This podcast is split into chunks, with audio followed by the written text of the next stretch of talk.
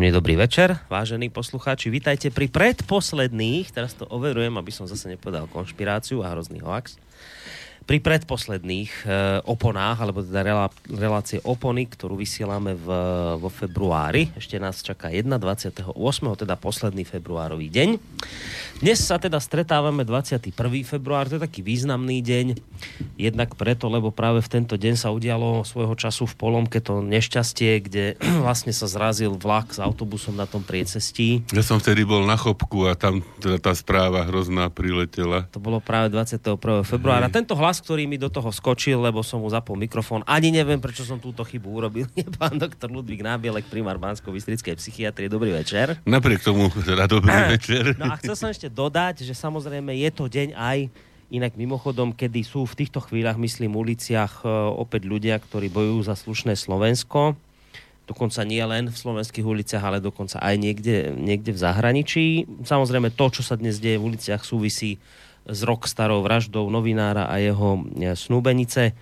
Takže to je vlastne tiež deň, kedy túto reláciu vysielame. Niekto by sa možno spýtal, pán doktor, že či, prečo nie dnes táto téma v oponách, tak skúsim tak začať tým, že... Tak ja si myslím, že poprvé sme si Janka aj Martinku uctili asi ako prvý v našom rádiu.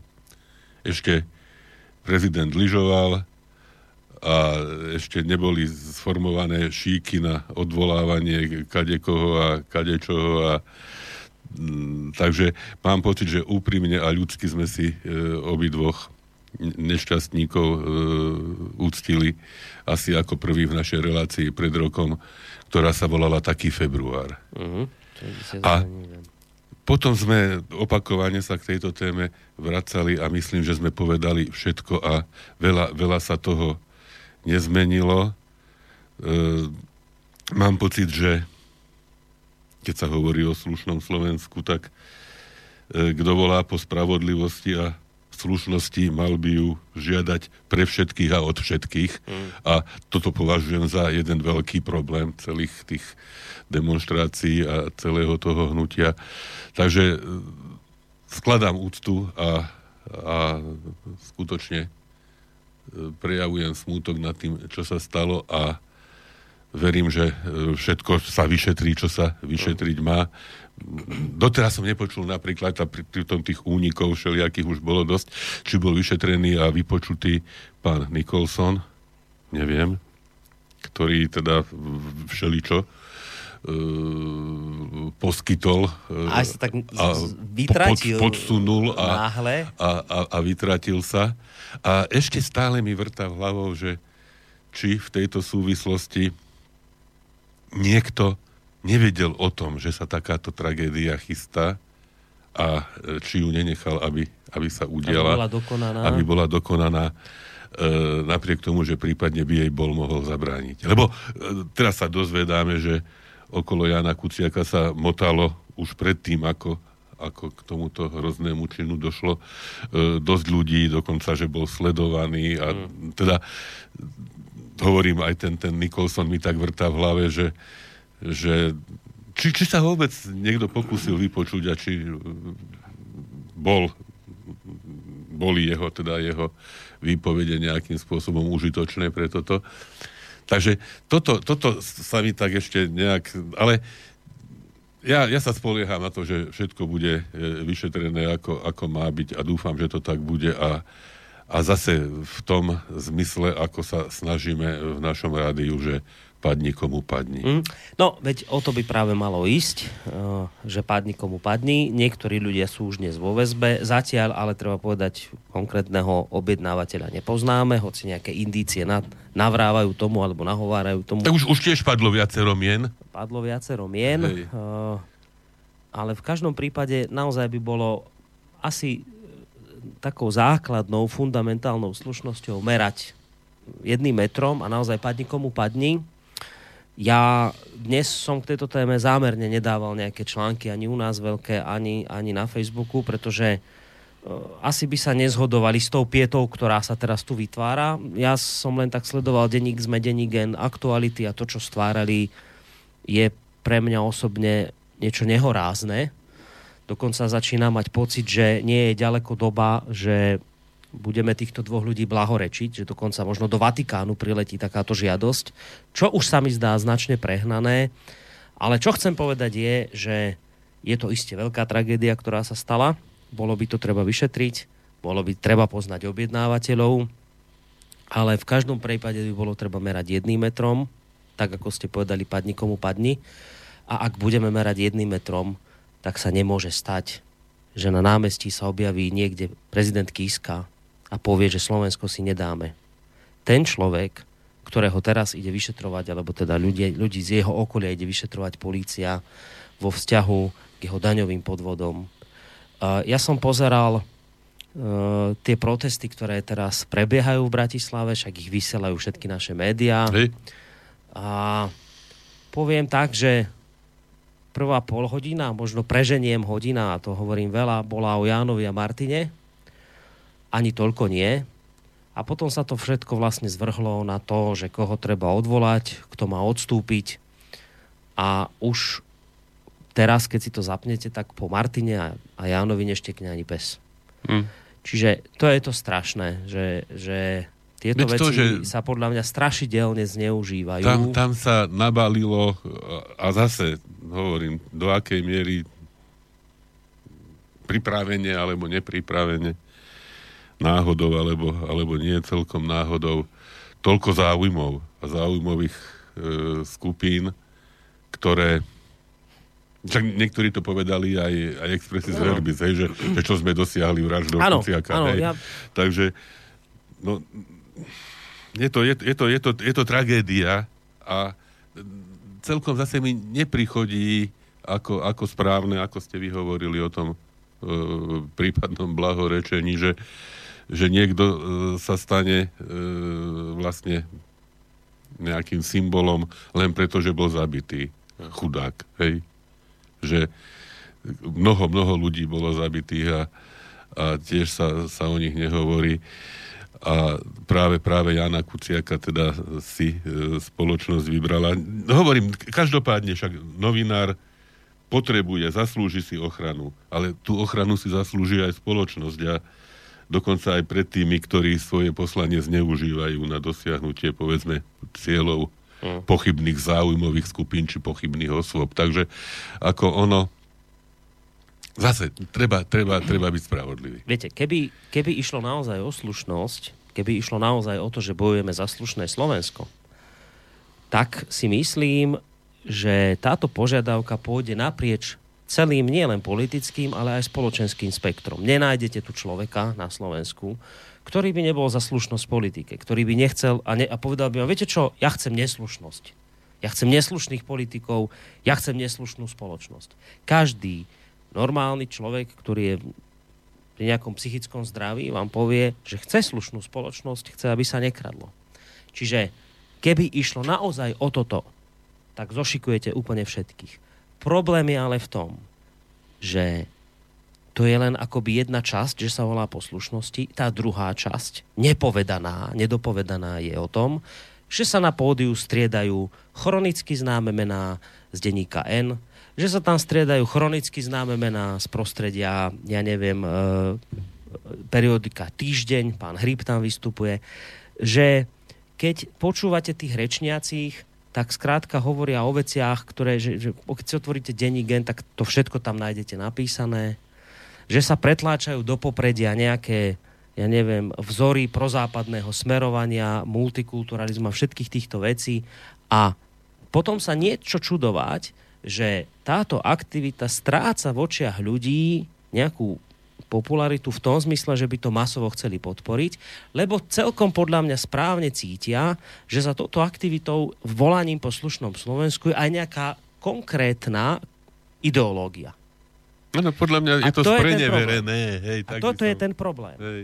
Lebo však kto by nechcel, hej, akože požiadavka, že vyšetrí, no tak samozrejme, Všetci. že vyšetrí. Tak kto by si neprijal z úprimného srdca e, vyšetriť a potrestať hej, vyníkov tohoto, tohoto zločinu. Však o tom predsa nemôže byť sporu. Viete, ale keď... A to že, to, že potom niekto, niekto spochybňuje vyšetrovanie alebo povie, že niekto e, blokuje vyšetrovanie, no boh vie, či ho neblokujú práve tí druhí. Hej, no, ako je to veľmi ťažké a skutočne sa treba spoľahnúť na to, že sa to podarí, naozaj uh, podarí.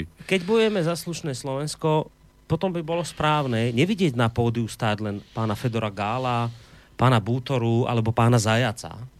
Bolo by správne nevidieť tam výkvet hostí, ktorí chodia pod lampu k Hríbovi. Ale bolo by, vidieť, bolo by správne vidieť tam ľudí rečniacich naprieč celým politickým spektrom, pretože ak vám ide všetkým o slušnosť, tak tam pustíte aj tých, s ktorými teraz organizátori ale nejak ideovo nesúhlasia. Oni si to zrejme uzurpovali a aj, aj ten, hovorím, ten nešťastné, nešťastný termín, že za slušné Slovensko, tak tí druhí sú neslušní, no, no alebo...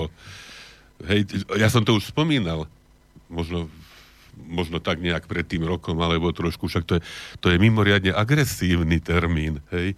Keď ja sa seba nazvem, e, ja som slušný a ja, a len ja, a tí druhí nie, hej, keď sa hovorí o, o mafiánskych štetkách, hej, e, a neviem o čom, v akých súvislostiach, však to je neuveriteľne agresívne, znevažujúce, neslušné a nespravodlivé, však nakoniec aj pani, ktorá takto bola nazvaná, hej, sa mohla len tak obyčajne ľudsky zamilovať, hej, nakoniec koľko moderátoriek, herečiek a, a misiek malo rôzne styky s rôznymi ľuďmi aj na okraji, aj možno za okrajom e, takej nejakej e, bezúhonnej spoločnosti a tu sa zrazu vyťahujú a hádžu termíny, ktoré podľa mňa skutočne majú so slušnou spoločnosťou a slušným konaním e, veľmi málo spoločného. V jednej relácii, ktorú sme spolu mali, kde sme hovorili o hybridných hrozbách, tak e, sme hovorili o tom, že súčasťou hybridnej vojny, jedno, jedným z nástrojov, ktoré sa v tejto hybridnej vojne používajú, je ten, že súpera obviníte z toho, čo robíte vy sám. No a toto presne, čo ste teraz povedali, to delenie ľudí na my slušní a vy ostatní neslušní. No, to je, to je, to je, to je skoro mechanizmus. Veď hej? my predsa, veď, veď títo ľudia, ktorí tam dnes stoja a bojujú za slušnosť, okrem iného hovoria, že svet nemožno vidieť v čierno-bielých farbách, že predsa je veľmi nebezpečné, pokiaľ delíme ľudí na my a oni, lebo tým sa vlastne e, e, začína nejaká dehumen, de, dehumanizácia našich protivníkov a tá môže viesť dokonca k fyzickému násiliu až zabíjaniu. V minulosti sme toho boli no, svetkami tých, nieraz. Tých, tých možno. Tých možno. Tých dehumanizujeme a tých možno ako takých švábov zašliapnúť. Tak keď toto výslušný ovládate, keď bojujete proti čierno-bielemu videniu sveta, tak prečo hovoríte o tom, že vy ste tí slušní? Veď vy sa v konečnom dôsledku a skutočne ako v tej, v tej hybridnej vojne dopúšťate presne toho, že druhých obviniete z toho, čo vy sami robíte. No totiž a to je tiež, že ľahko sa to popíše, lebo viem, čo robím. Hej, tak sa to veľmi ľahko popíše a hodí na toho druhého. Hm. No, mám, mám pocit, že sme túto no, tému hej. viac menej E, jednak hovorím, e, hlboko sa skláňam pred, pred smrťou nevinných ľudí, ale, ale ako druhá strana tej istej mince znamená, že priživovať sa tak, na tom tak. A ohrievať si na tom rôzne pochybné, politické, iné záujmy e, skutočne nepovažujem za slušné. Tak, tak. A týmto môžeme ukončiť, lebo asi by som to zhruba takto povedala ja, takže nemá zmysel to opakovať. No, nebude, očividne teda už je jasné, že nebude toto téma nášho dnešného večera. Tá téma znie trošku inak. Ja som sa chvíľu aj tak pasoval s tým, že o čom to vlastne dnes bude. No som zvedavý, či ste Viete čo, no, lebo, lebo však tá téma je, že Klimtov bosk. Lebo obrázok Klimtov bosk sme už mali. Hej, ako, ako ilustračný, však to je Gustav Klimt, slávny e, viedenský, rakúsky maliar a ten obraz je, toto, ten obrázok, ktorý je tam, je len taký, taká, taký, taký výsek z toho. Ale to, to je áno, krásny, to je také, veľký, také farebný. Áno. postavy, áno. Takže mali, mali sme už tento obraz a ja, ja, ja vám poviem, že prečo e, práve toto ma napadlo. No, no povedzte, čo vy viete. No nič, ja, ja len, keď som tak na tým rozmýšľal, že Klimtov bosk, tom, lebo nedávno som bol v knihkupectve, bol som si tam hľadať nejakú knihu a toto mi tak nejak padlo do, do očí, čak neviem si Klimtov bosk, tak to som videl. Filan, myslím, že nie. Áno, veď, tak napísal, o toto ale, ide. Ale neviem, o čom je tá kniha, ale čak... No. potom som si pozrel, že to je nejak tak, že o ceste do Ameriky, či kde, ja neviem, neviem, ale viem, že teda len sa mi to spojilo s Filanom, jeho kniha. Veľmi, veľ, veľmi, veľmi dobre. Nie, nie, nie vždy ste sa, Boris, až tak blízko priblížili k mojim niekedy dosť zakonšpirovaným témam, Aha. takže teraz ste sa skutočne dostali až, až k nej. Až skoro, no, na koreň problému. No. Až, až skoro k nej. Čiže naozaj, e, ideme hovoriť e, o knihe, alebo ideme sa inšpirovať do istej miery v našom rozprávaní dnešnom knihou Borisa Filana, e, práve ktorá sa volá Klimtov, Klimtov bosk. Však on, Filan, je veľmi plodný e, autor, písal, píše svoje e, cestovateľské knihy, mimoriadne zaujímavé, tamtami, mm. takzvané. E, je známy z rozhlasových relácií, je známy ako textár, e, skvelý, viacerých, zase skvelých interpretov s množstvom nezabudnutelných, krásnych textov piesní, ktoré, a teraz zacitujem možno e, z Karola Ježíka, sa, hádam, podielali na citovej výchove nie len jednej generácie, hej, že ono, ono tie texty rezonovali a rezonujú človek ani nevie, koľko razy, že možno sú práve od Filana. No ale okrem, okrem tých svojich cestovateľských e, produkcií a teda e, textov hudobných, napísal aj niekoľko románov, ktoré do značnej miery reflektovali život v druhej polovici 20. storočia. Čiže mne to je tak blízke. Uh-huh v 2008 vyšli Bratislavské krutosti, v 2010 Prešpo rok, hej, s tým Prešpo rok, hej, uh-huh. tam ten ja, rok tak, hral tú, uh-huh. hral tú úlohu. No a neviem, či v 2009 alebo v ktorom vyšla táto kniha e, Klimtov bosk. E, ja sa musím priznať, že som práve Filana tak trošku vnímal ako takého bratislavského floutka a až pri, čo viem, počúvam cestou z lyžovačky pálenicu jeho, uh-huh, hej. Uh-huh. Áno, to je program na slovenskom rozhlase. Na slovenskom rozhlase, ako veľmi, veľmi rád to počúvam, aj keď nie vždy som stotožený napríklad s výberom ľudí, ktorých si tam zavolám, mal tam nedávno, tuším, Mikloša, ktorý hovoril, že ako je výborne na Ukrajine a že v jednom meste majú kanálové poklopy, ktoré sa usmievajú, no tak možno to sú jediné figúry, ktoré sa na Ukrajine dneska usmievajú. Takže e, všeličo, ale naozaj teda oceňujem jeho, jeho schopnosť zachytiť a, a, a jeho také sociálne videnie. Hej, že, to, že to nie je to takéto naoktrojované, teda to, ako by sme teraz, hej, povedzme, počuli na námestiach, uh-huh. ale skutočne je to, je to myslenie, ktoré je kritické, by som povedal dialektické svojím spôsobom a E, všíma si a vníma aj také, také tie ľudské možno, možno nedokonalosti, hej, tak by, som, tak by som povedal. A každopádne, aj vo všetkých týchto románoch je tam evidentne, evidentne cítiť aj také tie jeho nejaké autobiografické prvky, aj keď nie je to, nie je to, uh-huh. nie je to autobiografický román, ale určité, určité črty tam sú. Čiže tento Klimtov bosk, okrem iného, je kniha, kniha o láske, hej, že zase dokázal navodiť takú, takú tému, že ide o lásku mladého basketbalistu, čak Filan sám hral basketbal, hej, mm. e, k svojej spolužiačke, ale za takých okolností, že jeho otec bol príslušníkom EŠTB a zase jej otec bol dizidentom, uh-huh. ktorý vlastne bol aj týmto otcom prenasledovaný, až by som povedal vyštvaný uh-huh. do, do zahraničia. A Filan e, píše potom o, vlastne o problematike zvažovania, okrem iného, hej, možnosti emigrácie v tom období, v tých 60 rokoch, keď však mali sme všelijaké e, podnety zo západu, zo zahraničia o, o dobrej Amerike, o zlej Amerike, bola vojna vo Vietname, spieval Dylan, boli protest songy, boli kvalitné americké filmy. Hej, teraz mi tak utkvelo film napríklad Parallax View bol u nás preložený ako prehľad spoločnosti Parallax, kritické, hej, voči, voči americkej spoločnosti. Takže tam vlastne Filan opisuje, opisuje tú, tú dilemu, hej, že či ostať alebo neostať, lebo sa ocitol na e, jeho hrdina ocitol sa ako, ako basketbalista na e, športovom zájazde v Spojených štátoch. Zase aj to je alebo bol jeden z tých motívov, pre ktoré som sa touto témou rozhodol zaoberať. Ja mám tiež dvoch bratrancov e, v Spojených štátoch.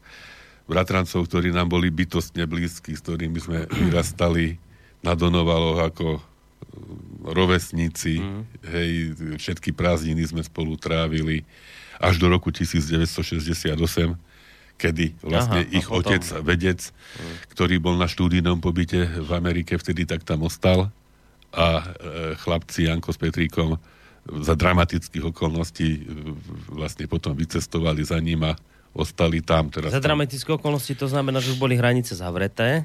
Boli zavreté, ovšem oni išli e, cez Londýn, teda skutočne uh-huh. ako teda lietadlom, ako mali chlapci, hej. Uh-huh.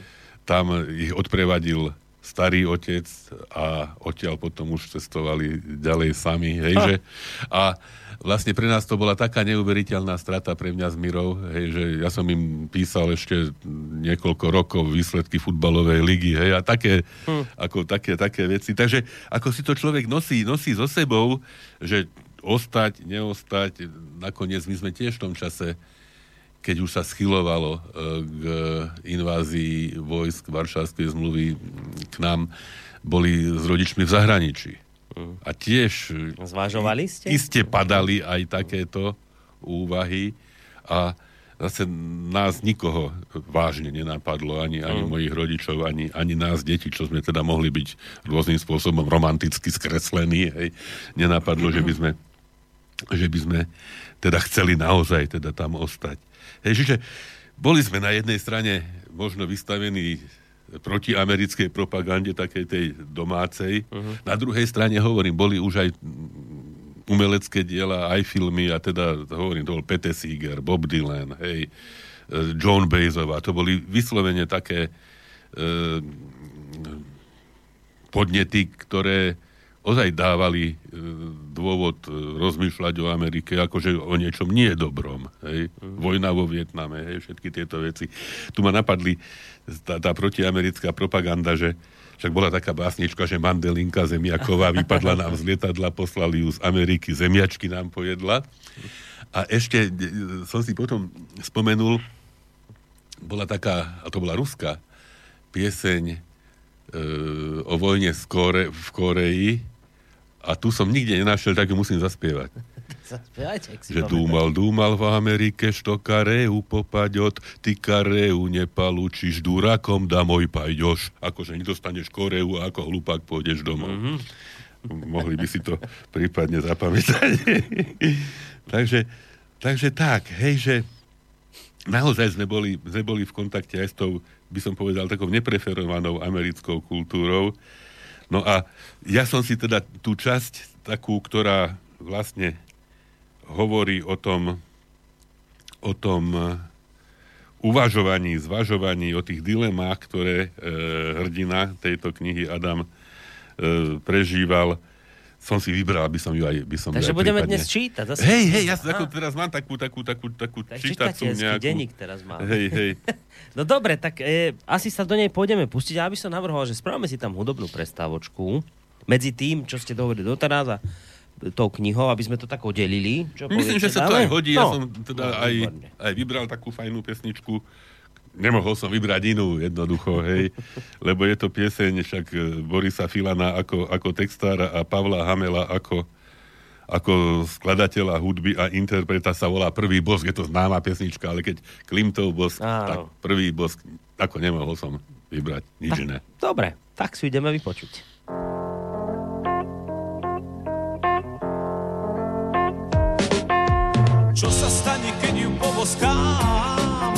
Sa stane, keď ju poboskám? Cítim, že sa začervenám od vlasov až po nožkám.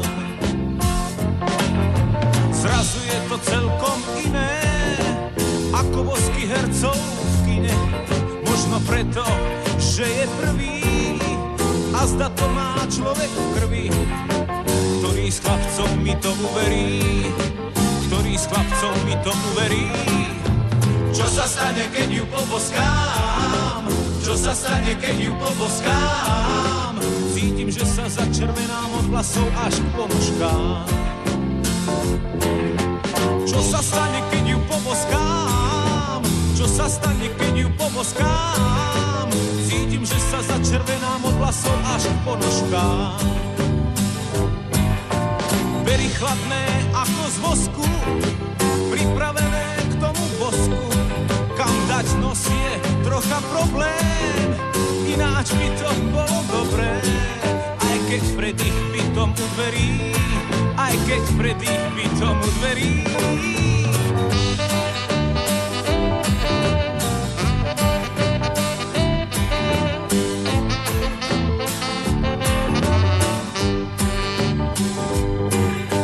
Čo sa stane, keď ju poboskám?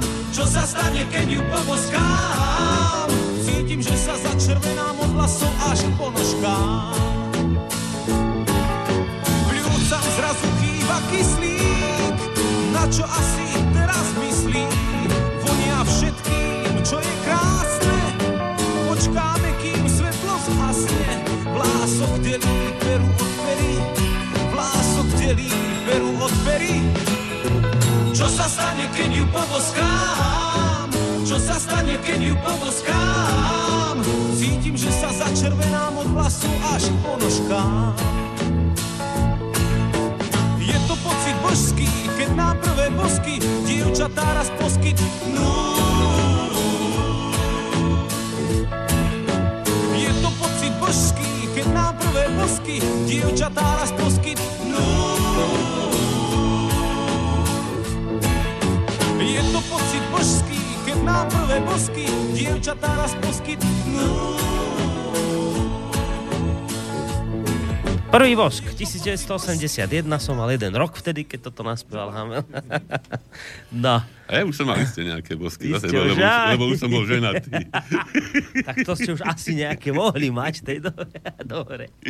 No, tak ideme mi na ten Clinton bosk, ideme si Clintov niečo z tej bosk- knižky skúsme, prečítať. Ako sa to týka práve toho, čo som už tak trošku naznačil, a teda vlastne do istej miery Ameriky. Hm.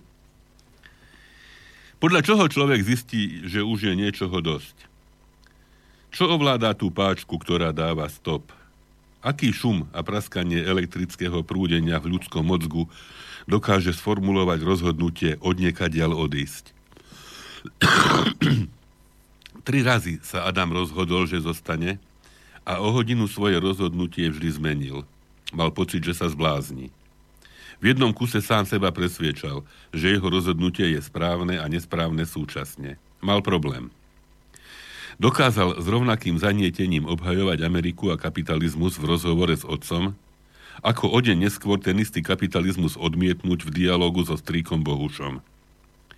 Nikdy si sám pre seba nezodpovedal otázku, čo teda uznáva, čo neznáša a čo by mu vyhovovalo. Ale vo svojej podstate bol anarchista s prírodzenou nechuťou niečo uznávať, niekoho viesť, kamkoľvek sa zaradiť. Nenávidel ten spôsob socializmu, ktorý sa vytvoril v Československu v 60. rokoch. Adamovi sa podaril majstrovský kúsok. Nevstúpil do Československého zväzu mládeže. Nebola to cielená protestná akcia. Jednoducho, keď vyplňovali prihlášky, nebol v škole. Hral na turnaji v Moskve a potom si to už nikto nevšimol. Zväzáci mu prekážali ešte viac ako komunisti. Tí, aspoň niektorí, kedysi niečomu verili. Ale zväzáci sa modlili iba k peniazom, k dobrému fleku a k postupu na rebríčku stranickej hierarchie, lebo čím boli vyššie, tým menej museli pracovať a tým väčšie pôžitky mali isté. Od istej úrovne mali k dispozícii auto, dostávali zadarmo rekreácie, mohli nakupovať v špeciálnych predajeniach. Netešili sa rešpektu ani úcte. Ľudia sa ich len báli, ale to zväzákom a komunistom stačilo. Väčšinou začínali ako vyplašení chlapci z vidieka, ktorí sa trošku aj vinou vlastnej naivity ocitli v aparáte ČSM. Ale rýchlo sa rozhľadeli, osmelili a pustili sa zbíjať. Zo začiatku iba tak, strávne lístky, kde tu vymyslený cestovný príkaz do Banskej Bystrice. A potom už naplno veľký plat, honoráre za nič, úplatky a odmeny. Plus každú chvíľu dáka akcia a tam pohostenie a ochotné zväzáčky. V polovici 60. rokov už neveril nikto ničomu. Všetci sa báli straníkov a zväzákov a oni sa triasli jeden pred druhým. Nášho prezidenta trošku som si pripomenul, on bol tiež taký nezväzáčik. A sa nedostal, kde chcel. No ale zväzákom bol aktívny. To boli všetci. Hej. Adam vyrastal v dome, ktorý patril revolučnému odborovému hnutiu. Jeho otec nebol papaláš, ale bol to ten starý komunista. A všetci ich susedia boli starí komunisti, aj papaláši. Adam ich neznášal, ale niekde v hĺbke mysle si nedokázal predstaviť, že by ich dal napríklad postrieľať. Veď mimo roboty to boli Ujo Karol, Ujo Paľo a Ujo Janko. Na Slovensku táto schizofrénia vždy pokazila každú revolúciu a zachránila ľudí pred katastrofálnymi chybami. Naozaj tvrdo zatočili iba s pár chlapmi, ktorí mali tú smolu, že ako ujovia nikoho nekočírkovali a nepoznali revolucionárov od detstva. Adamovi vierozvestovia mali iné mená ako v Biblii. Adamovo sveté písmo bola bytnická poézia, Keruaková knižka na ceste, Dylanové pesničky. Boh Bob Dylan, Boh Alan Ginsberg, Boh Stay Paradise. Lenže títo darmoví svedci nehovorili, že komunizmus je na hovno a že Amerika spasí svet. Hovorili Adamovi, Amerika je v riti. A ešte, že je jedno, či sú to papaláši, ruskí, americkí alebo československí, lebo sú to rovnaké prasce. Adam nevedel, ako z toho von. Nedokázal sa rozhodnúť ani pre jeden zákop a tak bezradne trčal medzi nimi. Po prvom rozhovore s Ríšom sa k tej téme už nevrátili. Ako keby sa báli, že ten druhý medzi tým zmení rozhodnutie tak alebo onak. Adam bol aj rád, že sa k tomu nevracajú. Keby sa Ríšo rozhodol nezostať, Adama by to definitívne zlomilo. A keby Ríšo povedal, že emigruje, Adam by nemohol povedať, že on nie. Obaja považovali mlčanie za dobré riešenie, ale postupne sa už nebavili o Haškovi ani necitovali Buriana. Adam to cítil na sebe a videl na ostatných.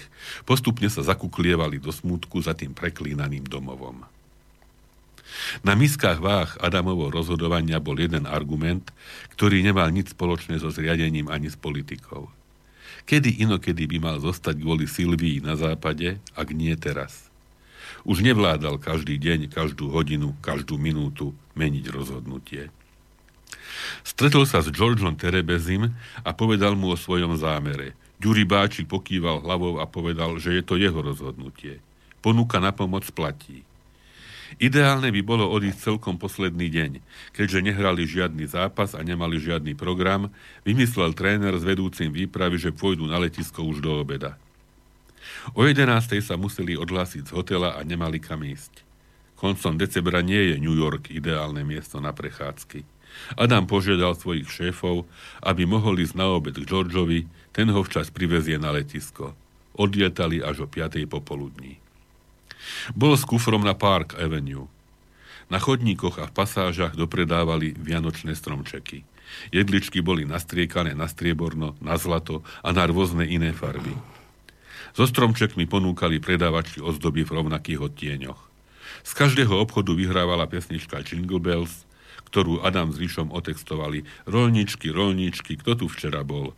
Trpaslíček maličký na vianočný stôl. A druhá pesnička i Dream About White Christmas od Binga Crosbyho. V Československu ju spieval Rudolf Cortés ako ja s ním o Vánocích bílých. Adam čakal pred vysokou budovou Panam na Georgia, aby ho vyzdvihol a zaviezol k ním domov. Stál v srdci Manhattanu. Bolo zvláštne decembrové počasie. Od rána mrholilo a okolo obeda sa začala spúšťať hmla. Keď Adam vyšiel z hotela, bolo ešte vidno vrcholky mrakodrapov, ale o chvíľu už najvyššie poschodia mizli v hustej sivastej hmle. New York sa ako si zvláštne znížil. Adam prešiel cestu od hotela k miestu ich stretnutia peši. Bolo zvláštne kráčať po New Yorku a vedieť, že tu bude žiť. Ako sa za tie dva týždne mesto zmenilo. Z neznámeho betónového pekla sa stalo Adamovým domovom. Bolo neuveriteľné, energeticky povzbudzujúce byť New Yorkčan medzi New Yorkčanmi. Tak predsa to dokázal, obrovsky sa mu uľavilo. Konečne sa prestal mučiť pochybnosťami a prehadzovať výhybku celého svojho života z jednej strany na druhú. Nevedel sa dočkať, kedy pošle Silvii správu, že sú na druhom brehu života. Na papieriku mal Silvínu novú adresu a číslo telefónu s dlhou predvoľbou. V Bratislave mali doma 5-ciferné číslo telefónu 66188 a Petrus 57706. Tu bude telefónne číslo aspoň 15-ciferné. Z filmov si pamätal, že kedysi Američania volali na ústredňu a tá ich prepájala. Mali čudné čísla. Podľa jedného sa volala aj knižka Butterfield 88. Boli s Georgeom Terebezin dohovorení na jednu, ale už bolo štvrt na dve. Dostať sa z New Jersey na Manhattan je takmer vždy zložité. 15 minút žiadne meškanie. Ale Adam nevnímal život ako dopravný problém. Hodnotil znamenia, ktoré ho oslovovali. Doprava bola taká, aká mala byť vo vzťahu k Adamovmu osudu. Keby sa mal Ďuribáči dostať k Adamovi včas, tak by sa ulice otvorili ako Červené more Židom a bol by tam na minútu presne. A ak nie, tak z lietadla z výšky 10 kilometrov spadne zamrznutá kocka odpadu a rozbije Ďurimu čelné sklo. Jeho meškanie znamenalo, že tu Adam nemá zostať, že sa má vrátiť domov. Adam si dal hraničný termín pol druhej, potom zíde do metra a vyberie sa na letisko. Ďuri Báčik neprišiel ani o 13.30 a Adam predlžil limit na 3 štvrte. Ale za tých 15 minút od 13.30 do 13.45 sa s ním niečo stalo. Jeho nadšenie z toho, že sa stal New Yorkčanom, vyprchávalo. Ako klesala hmla, menilo sa mesto na nevľúdnu, nekonečnú chodbu s tisíckami vchodov a miliónmi cudzích okien. Ale nikde neboli domy, iba prízemia mrakodrapov. Adam teraz pochopil, prečo sa tak volajú. Keď sadne hmla, Yorkské domy sa vydriapu na dňu až k slnku. Priebehu pár minút sa mu ľudia zmenili na cudzích, neznámych. Už tu nechcel byť. O minútu tri štvrte zdvihol kufor. Mohol termín predlžiť až do druhej, času mal dosť a išlo o celý jeho život. Ale zdalo sa mu, že na ľavej strane cesty vidí Ďuri auto a tak radšej rýchlo zbehol do metra. Adam si spomenul na odlesk západu slnka v sklách veľkých letiskových hál. Bolo to iba pred 14 dňami a on medzi tým zostarol o 100 rokov. Mal s Amerikou zvláštny vzťah. Nedala mu ale on ani nechcel. Nemal dosť prostriedkov, aby zaplatil. Amerika bola úžasná krajina pre toho, kto chcel väčší televízor, viac programov, lacnejší chlieb a prísnejšieho šéfa. Amerika, ktorú Adam spoznal, nebola o slobode, ale o dobre platenom otroctve. Sever nikdy nezvíťazil. Mm, a táto posledná veta, to sme nepovedali to aj v tom obrázku. Tam ako, ako, ako moto. Uh-huh. Hej. Hm. Mám pocit, že to škoda by bola nepovedať. Uh. Však. A že teda ozajte ten film. Váš, to by som takto od Filana ani nečakal celkom. No, ja som hovorím, no. si vytváral ten vzťah k nemu postupne. Veľmi, uh. veľmi postupne hovorím z takého toho bratislavského mudráka, ako som uh. ho tak spočiatku vnímal, tak uh, ostal bratislavským mudrákom v tom dobrom slova zmysle. Asi tak. Uh. Zaujímavá vecička toto, čo ste prečítali. Som sa tak vžíval do toho, do toho hrdinu, ak ste to čítali, že naozaj to sa tak môže stať, a že môže. sa tešíte a zrazu sa to tak všetko zlomí za tých pár minút. A zrazu všetko môže už byť nechcete naopak. byť. Hej, hej, hej, fakt. Mm? To by ste ani nepovedali, že sa, a, a taká nejaká vec vám príde zrazu na mysel, že, že zrazu nie ani za nič. A ešte pred chvíľou by ste A ešte sa tešili, ja sa, hej, že áno, ako, presne. ako, ako jednoznačne je to. No dobre, čo, ideme si zahrať niečo? No, môžeme, lebo, ale mám k tomu samozrejme istý úvod. Dobre, však veď to aj očakávame lebo, od vás. Však tu sme spomínali e, tých Adamových, hej, bohov, Dylena, neviem teda, ja som tam pridal ešte John Bezovu a Peteho Sigra a kadekoho. A teraz mi e, vyskočil, prosím pekne, Roger Waters. Roger Waters, bývalý frontman skupiny Pink Floyd si neuveriteľným spôsobom na túto tému, ako sme e, hovorili aj v tomto filenovom, filanovom e, úrivku, e, šplhol. Totiž, však asi ste zaregistrovali, že tam nejaký miliardár chystá na hraniciach Venezuely nejaký takzvaný no, hej, no, humanitárny benefičný koncert. Benefičný no. koncert. No a, a úplne, úplne jednoznačne sa k tomuto, k tejto organizácii takéhoto koncertu e, vyjadril práve e, Roger Waters, ktorý povedal, hej, že koncert nemá nič spoločného s potrebami venezuelského ľudu, nemá nič spoločné s demokraciou, nemá nič spoločné so slobodou a nemá nič spoločné s humanitárnou pomocou. Vyhlásil Waters. A spochybnil teda ten prevládajúci narratív západných médií o tom, že sa venezuelskí občania stali obeťami krízy, ktorú spôsobil socializmus. Zase citujem ho, v krajine nie je občianská vojna, nie je chaos, vraždenie, nie je zjavná diktatúra, masové zatýkanie opozície. Hovorím to s odvolaním sa na svojich priateľov, ktorí tam žijú. A práve tá príprava toho koncertu, ktorý chystá nejaký americký miliardár Richard Branson, sa podiela na americkej propagande, e, že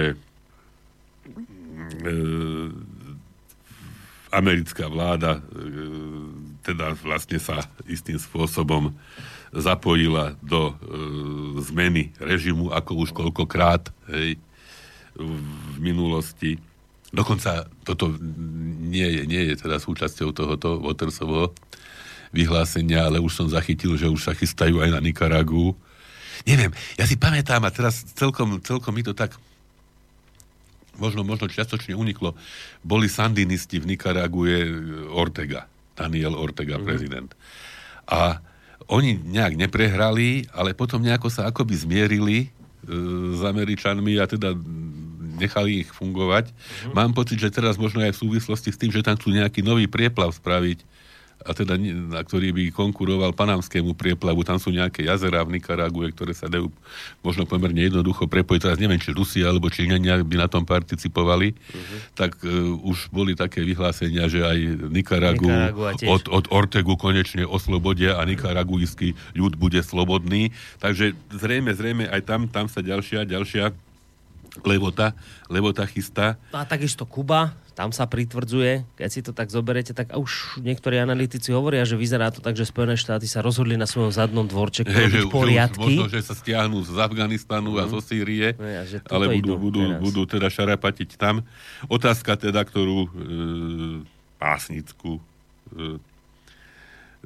položil e, Roger Waters, znie, že naozaj chceme premeniť Venezuelu na ďalší Irak, Sýriu alebo Líbiu a odpoveď, ja to nechcem a nechce to ani venezuelský ľud. Mm. Inak dnes e, portál hlavné správy zverejnil takú informáciu, že veselá odpoveď, neviem, či ste čítali, veselá odpoveď Venezuely na vykalkulovaný americký humanitárny cirkus že teda Venezuela usporiada koncert pre Kolumbiu a pošle aj humanitárnu pomoc. Veľká časť obyvateľov Kolumbie, tejto demokratickej krajiny priateľov USA, e, ktorá sa zrazu tak nezišne rozhodla zachraňovať svojich východných susedov, žije totiž v biede. Takže sa teda rozhodla... Ľudia Boží, keby pri tomto ostalo, Hej, keby pri tomto ostalo a keby jediná konfrontácia bola konfrontácia prostredníctvom Eh, humanitárnych koncertov a, a dobročinných koncertov, tak prosím, to, to by bolo to najkrajšie vyústenie všetkých kríz. No. Len obávam sa, že či tomu tak naozaj bude. Ale že, ak táto odpoveď bola veľmi, by bola veľmi... Že, že to teda vyzerá tak, že použili rovnakú vtipná. medicínu a že teda zorganizujú zase oni pre zmenu na hraniciach s Kolumbiou humanitárny kon, konvoj, dokonca ešte aj, aj nejaký ten benefičný koncert, keďže sa ľuďom v Kolumbii žije ťažko. Nežije tak no. jednoducho. No dobre, takže... Takže, takže jasné, jasné bude, že dáme. ideme spievať, alebo teda ideme hrať pieseň e, z repertoáru Rogersa Watchersa a zase príznačné, zrejme je to chlapík, ktorý sa okrem, okrem spievania e, aj zamýšľa mm. nad čeličím, lebo jeho posledná posledná platňa, alebo posledný, posledné CD je Is this the life we really want? Či toto je práve ten život, ktorý my naozaj chceme. chceme. Hmm. A z tej som vybral, lebo zase už človek vyberá aj podľa názvu skladbu Deja Vu, teda hmm. toto všetko tu už bolo, hej. Koľkokrát sme to hovorili, aj s tou Chile, aj s tým všetkým, aj s Grenadou, aj s Panamou, aj s Nikaraguou, aj, aj so všetkým možným, hej, že hmm. koľko, koľko už takýchto hrozieb a hrozných udalostí sa e, pod taktovkou Spojených štátov udialo, tak to deja Ja som rád, že ste ho vybrali, lebo však samozrejme túto informáciu my sme zdieľali, tie slova Rogera Watersa. Uh-huh, dali sme to samozrejme na stránku, ako práve toto povedal, že jednoducho tam ten humanitárny koncert, alebo teda ten benefičný koncert, že to je niečo ako zlé, že to, to sa nemá organizovať a že sú za tým úplne iné politické nejaké ciele. Takže som rád, že dnes nám tento pán zaznel. Ja som, prizná sa, ešte jeho tvorbu nepočul. Tak... tak to je, ale však to je Pink Floyd, tak to je, to je frontman. Ja Pink... tak to, tak potom som Hej, takže počul, však tak to je počul. to je všetko možné. Hej. Aha, takže to je on. Oh. to je, to je tak však potom, isté, hej. Pink Floyd boli, čo ja viem, Jasné, viac, to... hej, ako, ako jeden Roger Waters, ale Roger Waters je mm. ich reprezentačným hlasom. Mm. No a v, tom, v, tej, v tej skladbe Deja teda sa okrem iného aj tak upozorňuje na to, že o čom, o čom to všetko je, že z chrámov sú ruiny, bankári tučnejú, zmizli bizóny a že aj hory sa splácateli. Hm. Takže dajme si Deja Vu.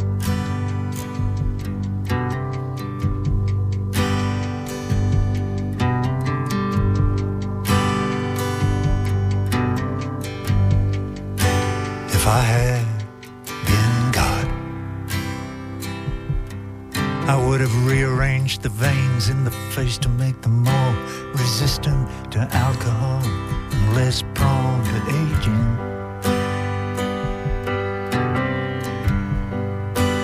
If I had been God, I would have sired many sons, and I would not have suffered the Romans to kill even one of them.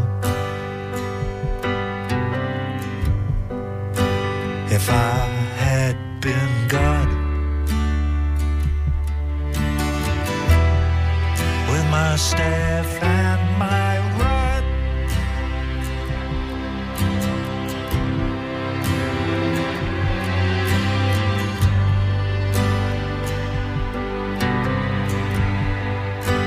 if I had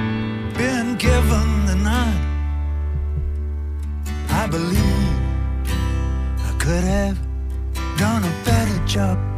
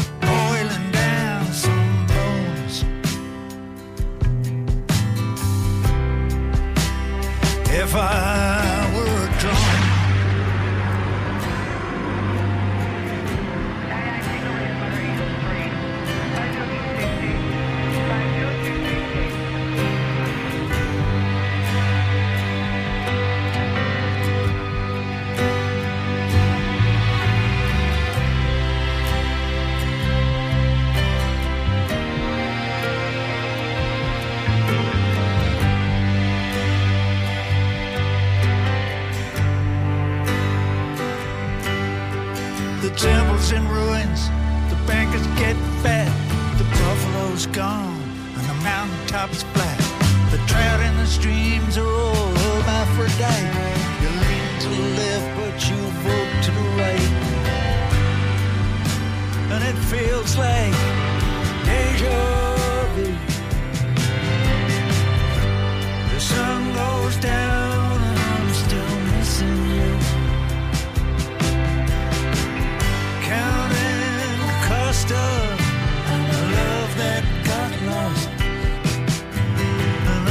my Gulf Stream in circular pools.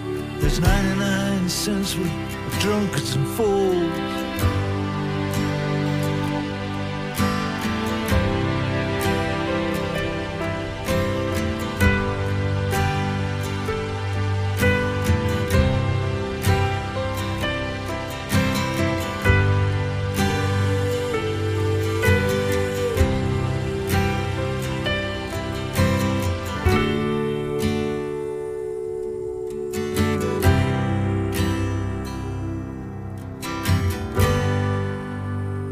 Je pán doktora, toto ste pekne vybrali dnes.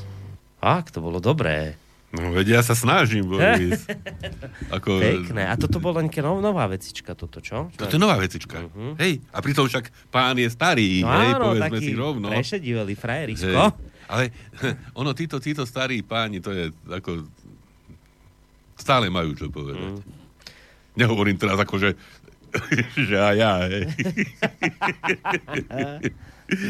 Nenapadlo. No dobre, čo tam ešte máte? Ešte dáme jeden, jeden príbeh z knihy? No, už nedáme príbeh z knihy, ale ešte dám, ešte ma dve veci tak nejak zaujali v poslednom čase, tak, uh-huh. ktoré by som rád pripomenul, lebo sa mi zdajú byť istým spôsobom príznačné a nie pesimistické. Že ako sa tá, ten múr, hej, hovoríme o Pink Floyd, tak wow. múr, ako sa ten múr lží predsa len do istej miery rozpadáva, čo bol taký konštruovaný a e, veľmi, veľmi intenzívne podporovaný práve tými všelijakými médiami, ktoré už môžeme teraz skutočne objektívne nazvať, že konšpiračnými. Totiž e, zachytil som, že BBC priznala, ako nakrúcala falošné zábery z chemických, chemických útokov. útokov v Sýrii. Hej, čo ako my sme to vždy hovorili, že človek nemôže veriť tomu, že by Asad v tej situácii, v ktorej sa nachádzal, použil chemické zbranie proti komukolvek. Hej? Uh-huh. A e, napriek tomu, že teda kade kto sa rôznym spôsobom vyjadroval, aj, aj, aj z mojich kamarátov napríklad, hej, že koho, koho to len tu ja podporujem, že, že aký, aký, akého, akého e, doktora Asada, hej, uh-huh Jednoducho... E, Ale vôbec si nezlámali o, hlavu otázkou, že kvibo, no, že čo by z toho ten Asad preboha hej, ako. Už logicky, hej, hej logicky. To, keď už... už nie ľudský, ale logicky. Takže teraz zrazu sa, hej, tak iste Skripal bude niečo podobné a iste malajzijské lietadlo bude niečo podobné hej, a podobne. Ale čo ešte, ešte ja neviem, čo je ohavnejšie, všetko je to mimoriadne ohavné. Ale čo možno človeka ešte väčšmi poteší, lebo to, prosím, o tom Asadovi som neveril, hej. Hmm. Ale toto o ruských športovcoch, to mohlo byť a nemuselo byť. Však čeli, čo sa pritrafí, hej, a za, za úspech a za víťazstvo nie len Lance Armstrong, Američan, ale mohli aj, aj Rusi teda robiť všeličo.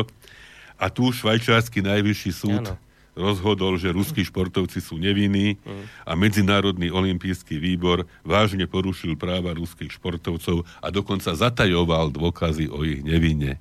Tak toto je neuveriteľná satisfakcia. No my sme o tomto robili aj reláciu samostatnú, lebo toto je už staršia vec. Toto je asi tak nejaký mesiac dozadu už táto vecička vyšla, ale zaujímavé je, pán doktor, že stále je v tom mainstreamovom svete ticho. Ticho to akože, Hej. keď som teda konfrontoval, lebo ja mám nejakých kamarátov, hádam, ešte sú to kamaráti, možno to už presilné konštatovanie, ktorí teda hlboko so mnou nesúhlasia, ale ja som práve mal rád, že sme nejak spolu komunikovali napriek tomu a keď som im teda túto vec eh, tak trošku otrepal o hlavu, že vidíte túto, tak uh, odpoveďou mi bolo, že však ale veď čo sa deje, však už pred rokom nejaký arbitrážny súd rozhodol, že to tam bolo nie je všetko čisté, takže už sme sa ospravedlnili Vrem, ale tu je, po roku je tu už vážne rozhodnutie, že jednoznačne boli ruskí športovci potrestaní proti zákone. A, tak by bolo dobre na to zareagovať. lebo však boli vylúčení z Olympiády, hej, z najvyššieho e, fóra, stretnutia športovcov, ktoré nie že každý rok, ale každé 4 roky no. sa odohráva.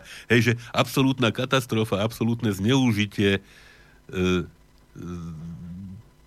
vlastne tých inštitúcií, ktoré by mali byť arbitrom spravodlivosti. A tie sa ocitli zrejme pamätáte sa, sme mali tiež reláciu venovanú Rodčenkovi a mm. ešte sme spochybnili, že či ešte vôbec žije. A, hej, a či není niek... Hej, a, a zrazu sa ukázalo, že to všetko zase, no, ako, ako sme do istej miery... Boris, ako nám sa, ako tie naše relácie a tie naše názory, mám pocit, viac potvrdzujú, no nie, ako by nie. Nie no. je to len táto relácia, ale aj mnohé ďalšie iné tu, ktoré sú odvysielané, ale ten žiaľ môj je v tom, že nakoniec vždy, keď sa po tých rokoch potom ukáže, a niekedy, niekedy to nie sú roky, že teda to, čo tvrdili tie veľké mainstreamové médiá, keď si nás zoberieme ten humbuk, ktorý nastal okolo ruských športovcov, to nebolo, nebolo médiá, ktoré a, by a Boris, to to bolo znovu to, že oni, Áno. a na nich môžeme všetko, lebo oni klamú, Putin to všetko organizuje, hej, a teda na nich môžeme aj jadrovú bombu zhodiť. A tí, ktorí sa ich zastávali, alebo teda hovorili, počkajte, však to nie je prešetrené, volali potom, že toto je niečo nespravodlivé, tak boli konšpirátori blázni. Presne. Ne? Ale ten problém spočíva, pán doktor, v tom, že akože nič sa v tomto smere nezmenilo vo vzťahu k tým, ktorí vtedy mali pravdu. Dnes mainstreamové médiá si vôbec nelámu hlavu nad tým, aby teda nejakým spôsobom tu tieto veci dali uh, do poriadku, aby, aby, aby vysvetlili svojim čitateľom, že tuto sme vás uvedli do omilu, tuto sme tvrdili veci, preberali neoverené informácie od nejakého rodčenka a neviem čo, neviem čo, ubližili sme tým Rusom, mrzí nás to, ospravedlňujeme sa aj tým, ktorých sme označovali za konšpir. Nikdy sa nič takéto neudeje. Nakoniec vždy len ostaneme ako blázni my. A to je ten žiaľ, ktorý ja v tomto smere pociťujem, že, že neprichádza nejaká satisfakcia aj z ich strany. A, a naopak prichádzajú nové konšpirácie a nové lži. Mm. Takže azda na záver, tu, tu sa mi páči, ako Martin Bago napísal, že aj tento príklad krásne ilustruje, že týmto ľuďom sa nedá veriť ani to, že majú nos medzi očami. Mm. To, čo Medzinárodný olimpijský výbor a západní politici, ktorí na Medzinárodný olimpijský výbor tlačili, totiž v týchto rokoch urobili Rusku a ruským športovcom, je taká bezprecedentná špinavosť, aká naozaj nemá v histórii športu obdobu a ktorá by mala každému normálnemu človeku skutočne otvoriť oči a jasne napovedať, kde, v akom systéme to vlastne žijeme. Lebo to sa netýka len tohoto. Hm. Lenže keď o tom teraz médiá neinformujú, tak o tom ani ľudia, ani ich čitatelia nevedia, že nejaké takéto rozhodnutie bolo. Ich mnohí čitatelia doteraz žijú v predstave, že tí Rusi sú vinní. Keby ste im túto vec povedali, tak ani netušia. Viete, a to je to strašné, že za vôbec takáto informácia cez tie veľké médiá, ktoré teda hovoria o slušnosti, o overovaní informácií, o oprave, keď sa pomýlite, zase raz sme presne pri tom, čo som hovoril. Obvinujú vás z toho, čo oni sami robia. No, presne tak. No čo si dáme na záver, pán No, doktor? tak Boris, však teda dali sme Rogerta Watchersa v súvislosti s falošným pseudohumanitárnym koncertom, ktorý chystajú americkí miliardári na hraniciach Venezuely a ešte za môjho života, nie tak dávno, hej, boli ľudia, ktorí organizovali skutočné, charitatívne, humanitárne koncerty. Lebo boli dobrí, alebo chceli e, niekomu a niekde pomôcť. A takým príkladom takéhoto e, koncertu bol koncert pre Bangladeš. Mm. A taká tá e, nosná, kľúčová pieseň tohoto koncertu je pieseň Bangladeš, ktorú spieval George Harrison zase v spolupráci a za spoluúčasti ďalších š- fantastických ľudí z toho obdobia. Ravi Shankar, kadekto, hej, teda hrali na všeličom a spievali všeličo. A takže že existujú také i onaké, existujú falošné i skutočné a existujú, existujú hádam ešte aj ľudia, ktorí, ktorí sa nedali nejak zvyklať tým všetkým zlom, o ktorom sme dneska Čiže, hovorili. Vidíte, minimálne jedného sme si tu dnes hrali. Iste nebude len sám, no, ktorý sa nenechal zvyklať. Dobre, pán doktor, Takže George tak Harrison pekne. A, a Bangladeš a všetko dobré, Boris, vám a aj, aj všetkým našim poslucháčom. Sadness in his eye told me that he wanted help for his country.